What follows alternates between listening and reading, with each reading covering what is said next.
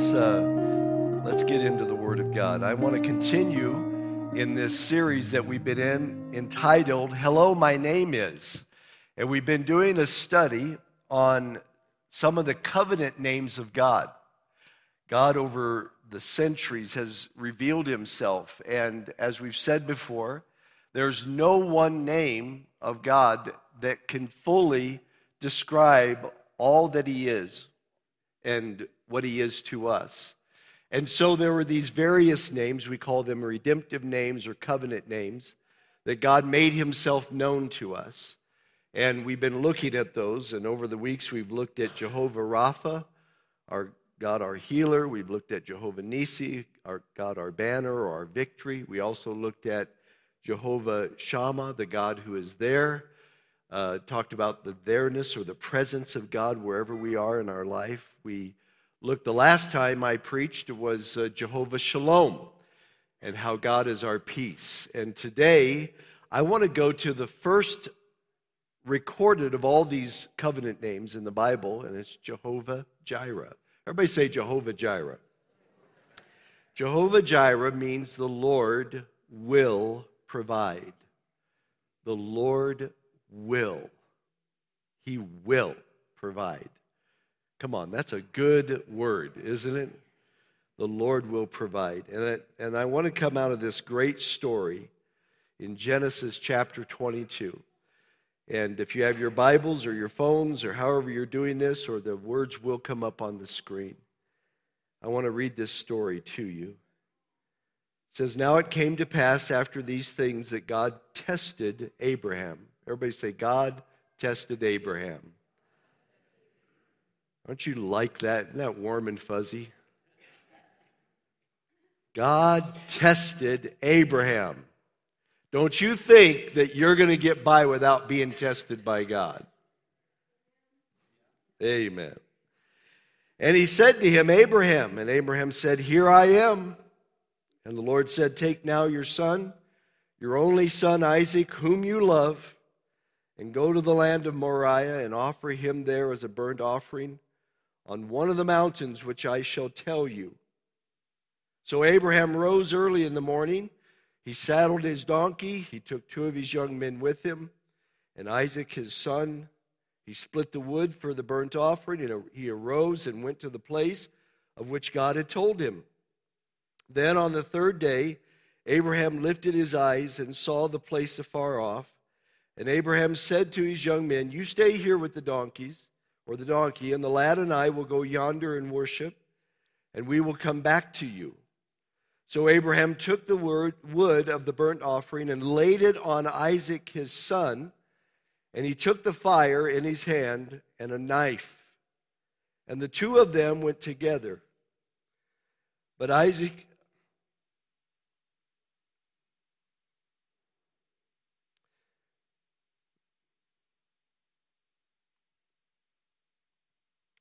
But Isaac spoke to Abraham, his father,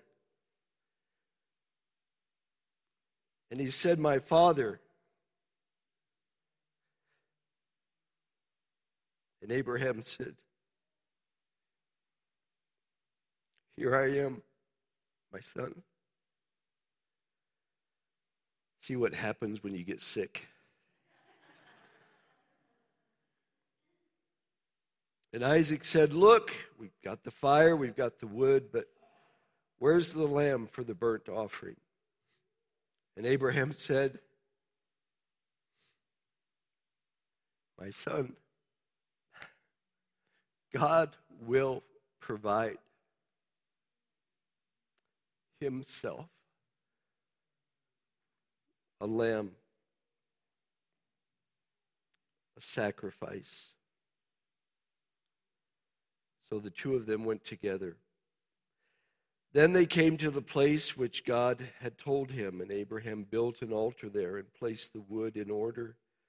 And he bound Isaac his son, and he laid him on the altar upon the wood.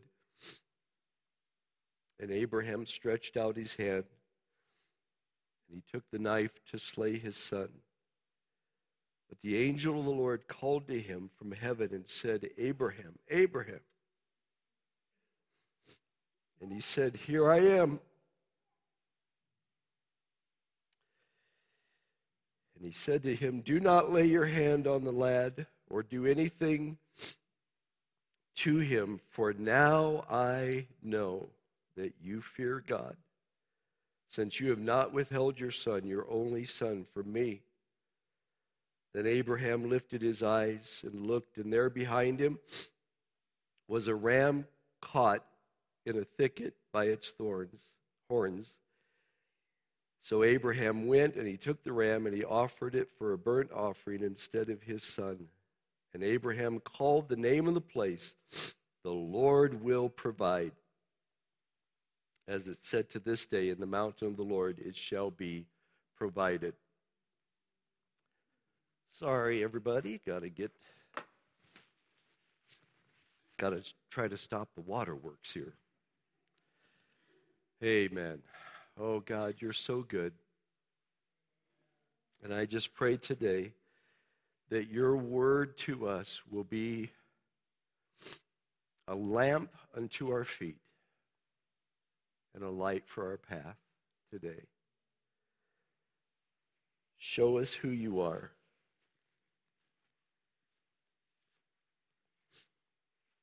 Show us that you are Jehovah Jireh. Amen. Turn to your neighbor and say, I think he's going to get through it.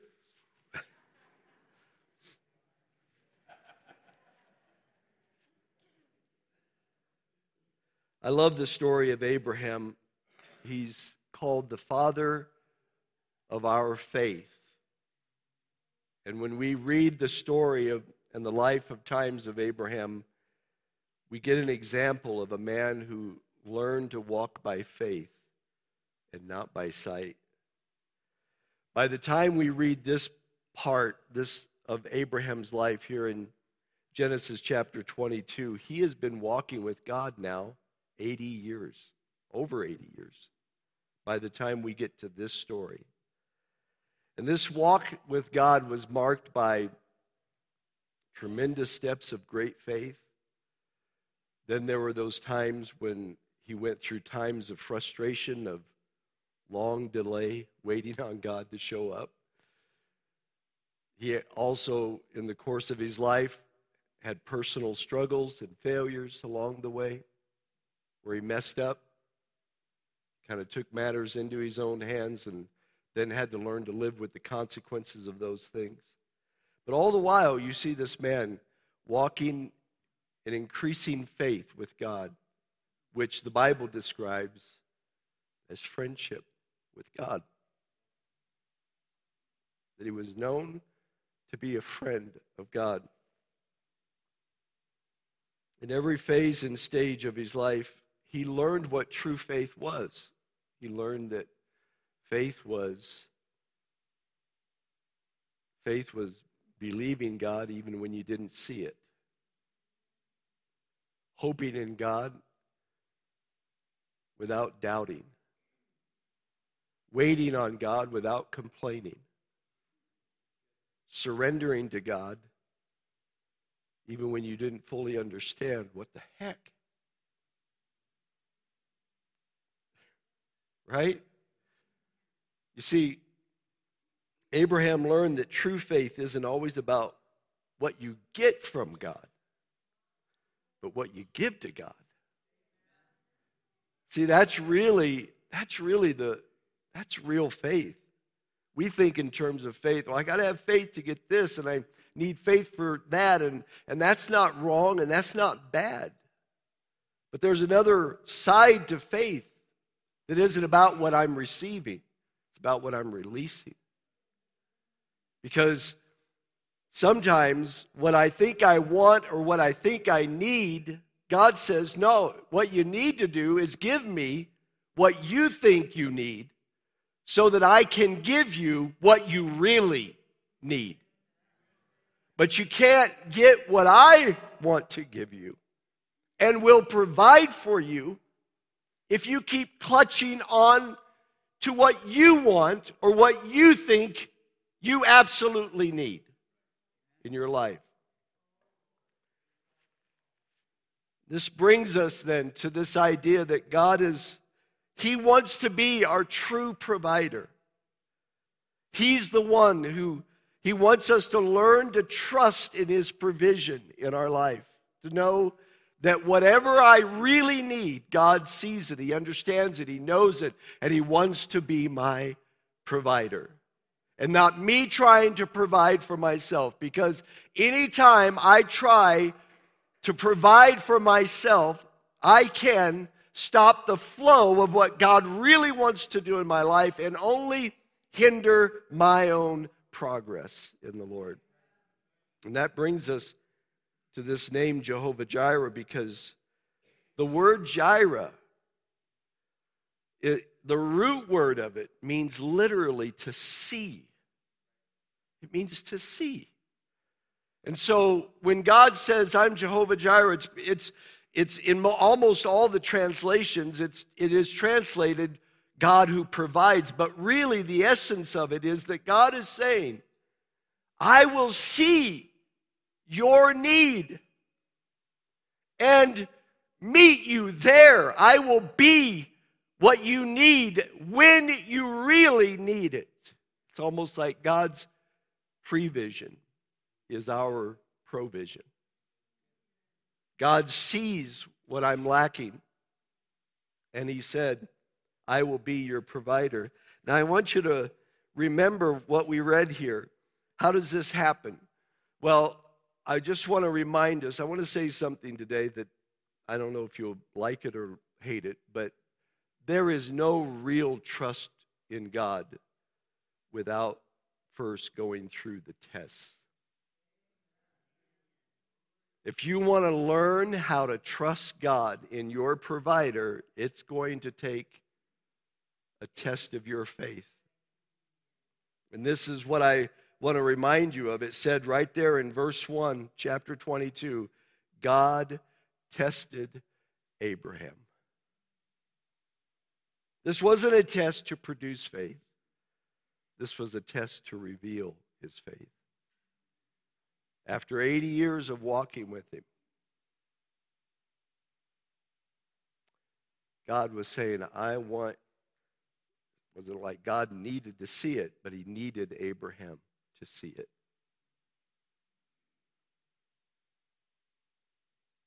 And so, if we're going to trust God as our provider, we're going to have to pass the tests of our faith. Isn't that really encouraging on this pastor appreciation? If we're going to learn to trust God, we're going to have to pass the test of faith. And as I see it in this story, the test of faith comes in different dimensions. The first part that I want you to see that of our testing is it's going to be a test of love. It's going to be a test of what or who we really love most in our life. The Lord came to him and he said, Abraham. And Abraham said, Here I am. And the Lord said, I want you to take your son, your only begotten son, and I want you to take him to a place and offer him up as a sacrifice. And he said, He's your son, the one you love. I want you to take the one you love and give him up to me. It was a test. The Lord was testing the heart and the devotion of Abraham. Would he love the son more than the one who gave him the son? Would he love the blessing more than the one who blessed him? Would he love the gift more than the one who miraculously gave the gift? We'll never learn to trust God as our provider so long as our love and our devotion goes to other things where God gets shifted to the back. He's on the back burner, and we only run to Him in extreme cases. But otherwise, we put all of our love and all of our devotion into other things and other people. And we never really learn that God alone is my provider. Because our love is in other things. You shall love the Lord your God with all your heart, with all your mind, with all your soul, with all your strength. That's what God said. Jesus wrote to a church in the book of Revelation and he said, You do a lot of good Christian things, but something's lacking, and it's your love and your devotion for me. We'll never learn him and know him as Jehovah Jireh, the Lord who sees and will be exactly what we need if we don't get our priorities straight and make him the supreme desire of our affection. God was warning the Israelites of this. He said in Deuteronomy, I want to read this to you Deuteronomy chapter 13. The Lord is cautioning about false prophets among the people. And he said, If there arises among you a prophet or a dreamer of dreams, and he gives you a sign or a wonder, and the sign or the wonder comes to pass of which he spoke to you, saying, Let us go after other gods which you have not known, and let us serve them. Verse 3 he says, And you shall not listen to the words of that prophet or that dreamer of dreams, for the Lord your God is testing you to know whether you love the Lord your God with all your heart and with all your soul. He said, there are going to be there are going to come people who will arise in your midst and they will prophesy, they will have dreams, they will say things, and they will come to pass. But behind it all, they're drawing you away from me. And I'm allowing this to happen to see will you love me or will you love what they are offering you? Will you love me? Will I be the supreme desire of your affection? Or will you love what they said and what they did because it fits into your life? Amen. He goes on in verse 4. He says, Here's how you love me. Here's, here, here's how you do it you shall walk after the Lord your God and fear him and keep his commandments and obey his voice, and you shall serve him and you shall hold fast to him. There's a lot of things out there that are drawing our affection away, and it looks good. Remember, these people prophesied, and it came to pass. It looked right, it looked good, it felt right, but it drew them away from God. You can't know the provision of God in your life so long as you put other loves as priority in your life. Amen. Are we doing okay? So it's a test of love. It's also a test, number two, of obedience. The second test we see in this is a test of obedience. So, what happened when the Lord said, I want you to take your son, I want you to go to a place, and I'll show you when you get there? You don't know now. I'm just telling you the direction. I'm telling you the location. I, I want you to move in this direction. And for three days, he journeyed in that direction. We know he was approximately about 50 or 60 miles from, from the region of Mount Moriah. And he gets there. And the Bible said in verse 3 that Abraham, after he got the word from God, that he rose up early. Listen to these words. He rose up early he saddled his donkey, took two of his young men with his son Isaac. They split the wood for the burnt offering. They rose and went to the place that God had told them. No hesitation, seemingly no reservation, no procrastination. God said, This is what I'm telling you to do, and he did it. He obeyed the voice of the Lord. Remember when God called him, he said, Abraham, Abraham. And Abraham's response was, Here I am. And after God told him, the next thing we see is active obedience, not passive disobedience. This is a test. Amen. Come on, smile at me out there. This is a test. God is going to test our obedience. See, if I'm going to learn to trust God, I'm going to have to pass the test. If I'm really going to trust God with my life, with my finances, with my future, if I'm going to learn to trust God with every place of my soul, I am going to have to pass the test. First, that I love Him more and most than anyone or anything else, but also that I'm going to obey Him immediately. Amen. It's, remember, as we say, it's obedience, not slow obedience. We don't hesitate on God. We don't reserve. We don't procrastinate. Oftentimes we act like we didn't hear God. And a lot of times we behave like we don't fear God. But if I'm going to know God as my provider, I have to obey him when he speaks to me. And when he gives me instruction, and I want to remind you, he didn't know specifically. He could have said, Well, I need you to lay out the exact route and I need you to tell me the exact place, then I'll get around to it. No, he's like, just do this, go in this direction.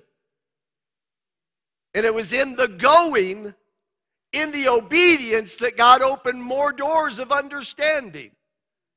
You know, that's the way it works with God.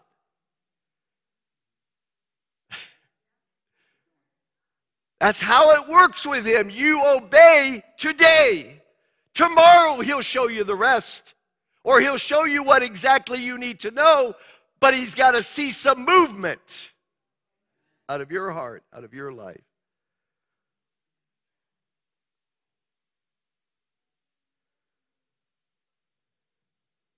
There's a verse of scripture in the New Testament that we love.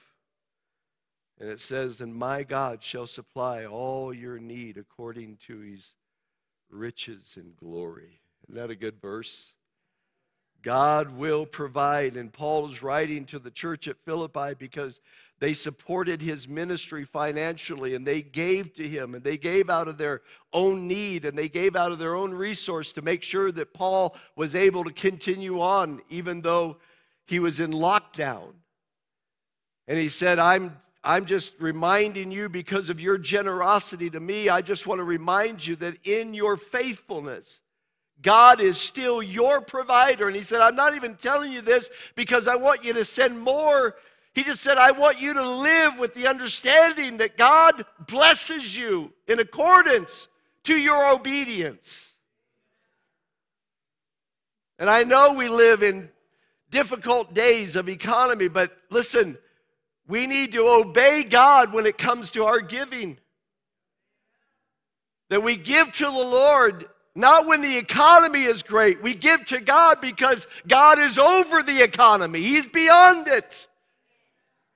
We don't get afraid and we don't start to begin to, uh, you know, regulate and change things up. That's just disobedience. I give to God it's just one aspect. There, there's a lot of things that we could talk about. But I give to God first. I obey God most. And I don't shift and change based on what I'm going through at the time. That's not obedience. Amen. It's like somebody said one time, Do you tithe? And they said, Yeah. Sometimes. That's not tithe. You can't tithe sometimes because the tithe, belongs to the Lord. Amen. I just ruined a perfectly good message by talking about money, didn't I? Maybe somebody needed to hear that today. It's a test of obedience. Will you obey? So, if you're going to learn to trust in Jehovah Jireh, you're going to have to pass the test of love. Who do you love most? Test of obedience. Will you obey? Will you obey? It's also going to be a test of worship. The third test I see in this passage is the test of worship. It says so Abraham went 3 days journey he came and he lifted up his eyes and he saw the place afar off. And he said to the young men that he brought with him he said stay here with the donkey. Watch this and the lad and I will go yonder and worship. What was Abraham doing? He was worshiping God. And the word for worship literally means to bow down. He said, We and the lad are going to go and we are going to bow down we are going to honor God. We are going to reverence God. We are going to submit to God. See, people who learn to trust God as their provider are people who have learned that life, their life is not their own. Their life was bought at a price. They live because of God and they live for God. And they're going to bow their knee to Almighty God. The person who understands the true nature and the true heart of God is a person who has learned to submit their life to Him alone. And He's not some weekend experience, He is their life. They live in honor of God, they live in surrender of God. We think of worship as in the singing to God, but really worship is living for God.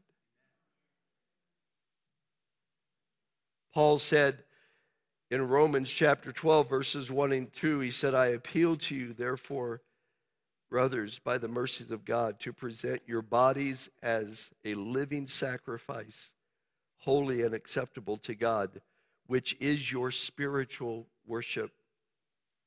How do I do that? What does that look like? Well, verse 2 do no, no longer be conformed to this world. In other words, that word conform literally means don't.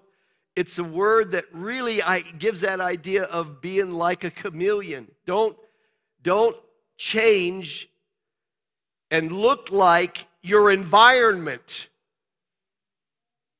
Behave like, think like, act like the environment around you. Do not conform to this world, but be transformed, be changed like uh, a caterpillar turning into a butterfly. That's really the essence of that word. Be transformed. How? By the renewing of your mind. That by testing, everybody say testing, that by testing you may discern what the will of God what is the good and acceptable and perfect will of God is. See, worship is what I think about and I choose every day to do God's will. That's worship. I'm going to do what God wants me to do. I'm going to bow my knee to God. See, some of us get, we've already become stiff necked and unyielding to God. But see, that problem you know where that lands you? You never really experience Jehovah Jireh, the God who provides. Not because he's not willing to provide, but because we close him off and limit him and shut him down to what he can do in my life because we become hard in our spirit and unyielding in our heart. It's a test. It's a test of worship. Amen. Was that too hard?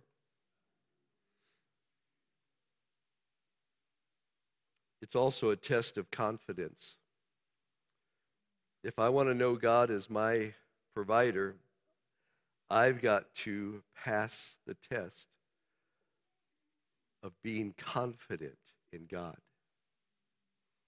Amen. I love this. So it says, remember what the story said. Abraham said to the young men, You stay here. The lad and I are going to go yonder and worship. And notice these next words. And watch.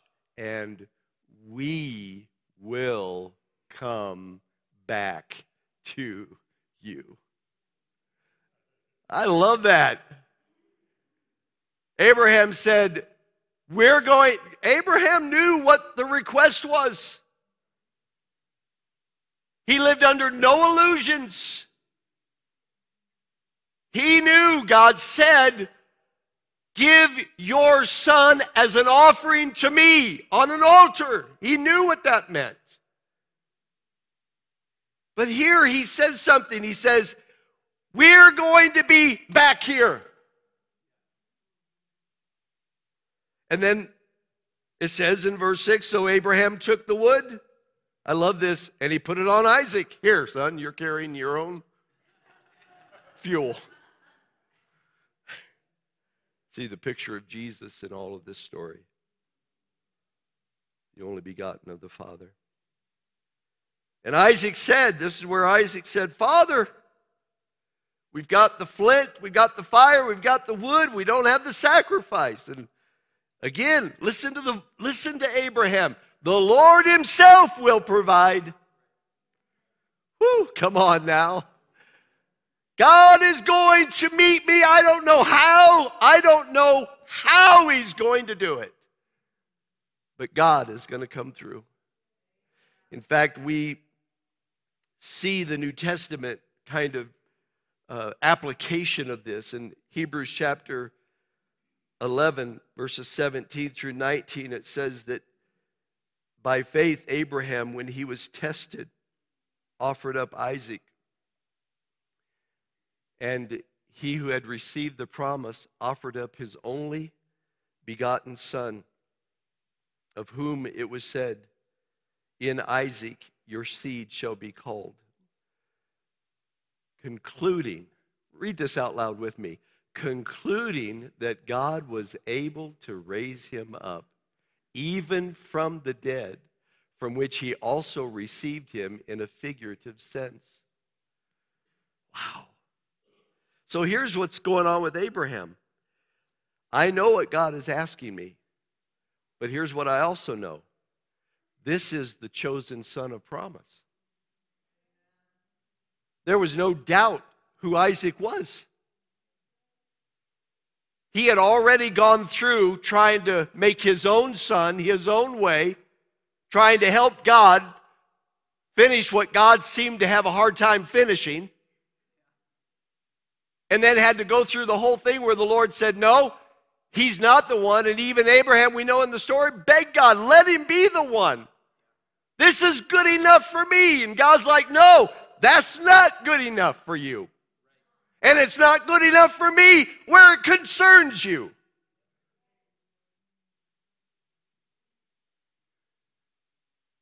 And already he's had to let the other son go and had to let, let him just go away. He had to send him off. And so, God, in that whole thing where, where Abraham finally released Ishmael, and had to let him go, that God confirmed Isaac's the one. And then the next thing you see God do is he tests him. Man, don't think this isn't happening to you, it's happening to you. Amen. Abraham said, We're coming back. The Hebrew writer, which I think was Paul the Apostle, said, he probably at least believed that if he killed him, God would raise him from the dead. That's confidence. See, faith is confidence that God is going to come through. I don't know how. I don't even know why he's asked me to do such a senseless thing, Sometimes God asks you to do things that don't make sense. And to you, it looks like this is the end. But really, it's just the beginning of what God wants to do. Amen. And Abraham, I love this because Abraham spoke prophetically when he said, God will provide himself a son. And if we know the full story, Mount Moriah is where the city of Jerusalem, all those hills around, we were there a few years ago. And many scholars believe the very place that Abraham offered up Isaac was the same hill and the same location where the Temple Mount was built by Solomon later. And that that represented and was a picture prophetically that God, through Jesus, would provide himself sacrifice for us all.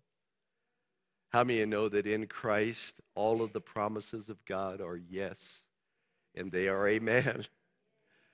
So, whatever it is that you and I have need of, God was saying prophetically, all of those things that you have need of, you can be confident will be yours by the grace and the power of God because Jesus was offered up for you and I. Hallelujah. Isn't that good news?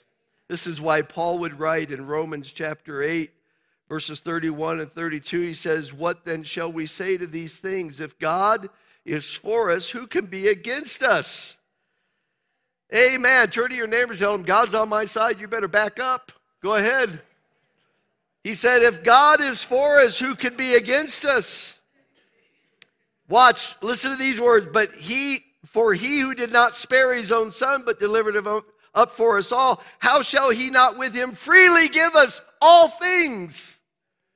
I don't know what the thing is that you need in your life, but God is the one who gives all things.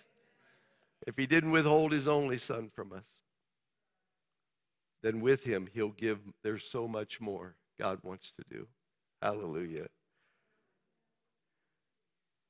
But we need, like Abraham, to live confidently. That's what faith is. Faith is being confident in what we hope for. That's what faith is.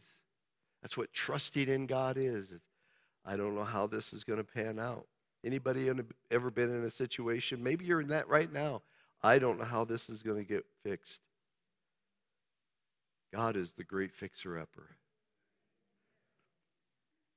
But we got to trust Him, which means we got to follow through with obedience, which means we got to keep our affections on Him, which means I need to bow and submit and surrender my heart and worship Him. Amen. Amen. There is one final aspect of this test, and it's the test of courage. It's the test of courage. Will you have the courage to go all the way with what God says? Now, this is like an obedience, but it's beyond that, I feel like, because it says when they came to the place, Abraham built the altar. Now, imagine this father with his son. Many scholars, you know, it's debatable what Isaac was probably somewhere in the ballpark of 20, maybe even 30 years of age at this time. And this is his son. He knows he's the one. He knows that Isaac is the son of promise. But his son that he loves, but not more than God. But he loves his son. And he knows what he's doing, and he's building an altar. The Bible said he put the wood in order. He was melancholy. And he bound Isaac, his son, and he tied him up and he laid him on the altar. And then the Bible said he stretched back his hand with the knife. And he was going to plunge the knife into his own son. strange, hard to wrap our brain around it. But God spoke. That's courage. I don't know, man. That's courage to me. I'm going to do, I cannot alter the plan of God now. I've got to follow through. God called me to this. I don't have an option. I can't make my own alterations. But it was in his willingness to go through with everything that God stopped him in the nick of time. How many are glad that God does have a nick of time? Sometimes we wonder do you have a nick of time? Are you going to show up here? The problem is, some of us stop before we actually get to Moriah. We never really experience what Abraham experienced because we stopped a long time ago with the follow through. We had, we had no courage, no sticking with it. This is hard. This is difficult. I don't understand, God, why you would request this of me, why you would demand this of me. And so we stop short. And we never really know Jehovah Jireh. Not really. And he went through and he stretched out his hand, and God intervened. God showed up because he said, I, I see. I see. I see your need, and I got you covered. Amen. And there are times that God calls us to difficult things. God has maybe called you to a difficult thing in your life, and that you're like, this is too big for me, this is too much for me. But God's looking for you and I to have some courage. Remember when He raised up Joshua? For a 40 year span of time, God was preparing Joshua for the next phase in his life. And how many times did God have to send somebody to encourage Joshua to have courage? Boy, one in, in Joshua, the first chapter, the Lord had to say, Joshua, Moses is dead. You can't live in denial. If you're going to go in the next phase of your life, I know it's difficult. I know it seems like too big for you. But listen, you got to have courage to go forward. I need you to take some steps and go after this. Amen. You've been called to a difficult task. Maybe God has got you at a place where He wants to make some major changes in your life. You got to have the courage. I was saying, I want you to lay this on the altar. I want you to take this thing that's dear to you, whatever that is. I don't know what it could be. It could be anything. It could be it could be a habit, it could be an addiction, it could be a job, it could be it could be any number of things. And God said, Nope. Time for a life change. Time. Oh, I don't know. I, I, I don't know if I can let go of that. Well, you better learn how. This is a test. Amen. Will you have the courage? See, that's what faith is. It isn't always about you getting what you think you need. Sometimes it's about giving God what He requires of you so He can give you what you need. Maybe God has placed before you an unsolvable problem. Humanly speaking, it's not a solvable problem, but He's like, I can, I want to solve this problem through you. Or, like we said earlier, maybe God is giving you some senseless re- request. This doesn't make sense, God. Why would you demand this of me? He's God and He can do whatever He wants. How about that for starters? If He wants to ask that of you, He can ask that of you. I'm just glad He's not asking that of me. Amen. Katie, would you come? The people who know Jehovah Jireh are the people who are like this. And then they look over their shoulder and they see a ram caught in the thicket.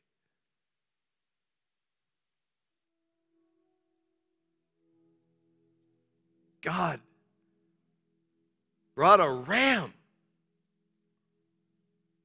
It was just over his shoulder. The Bible said he looked behind him. Over there.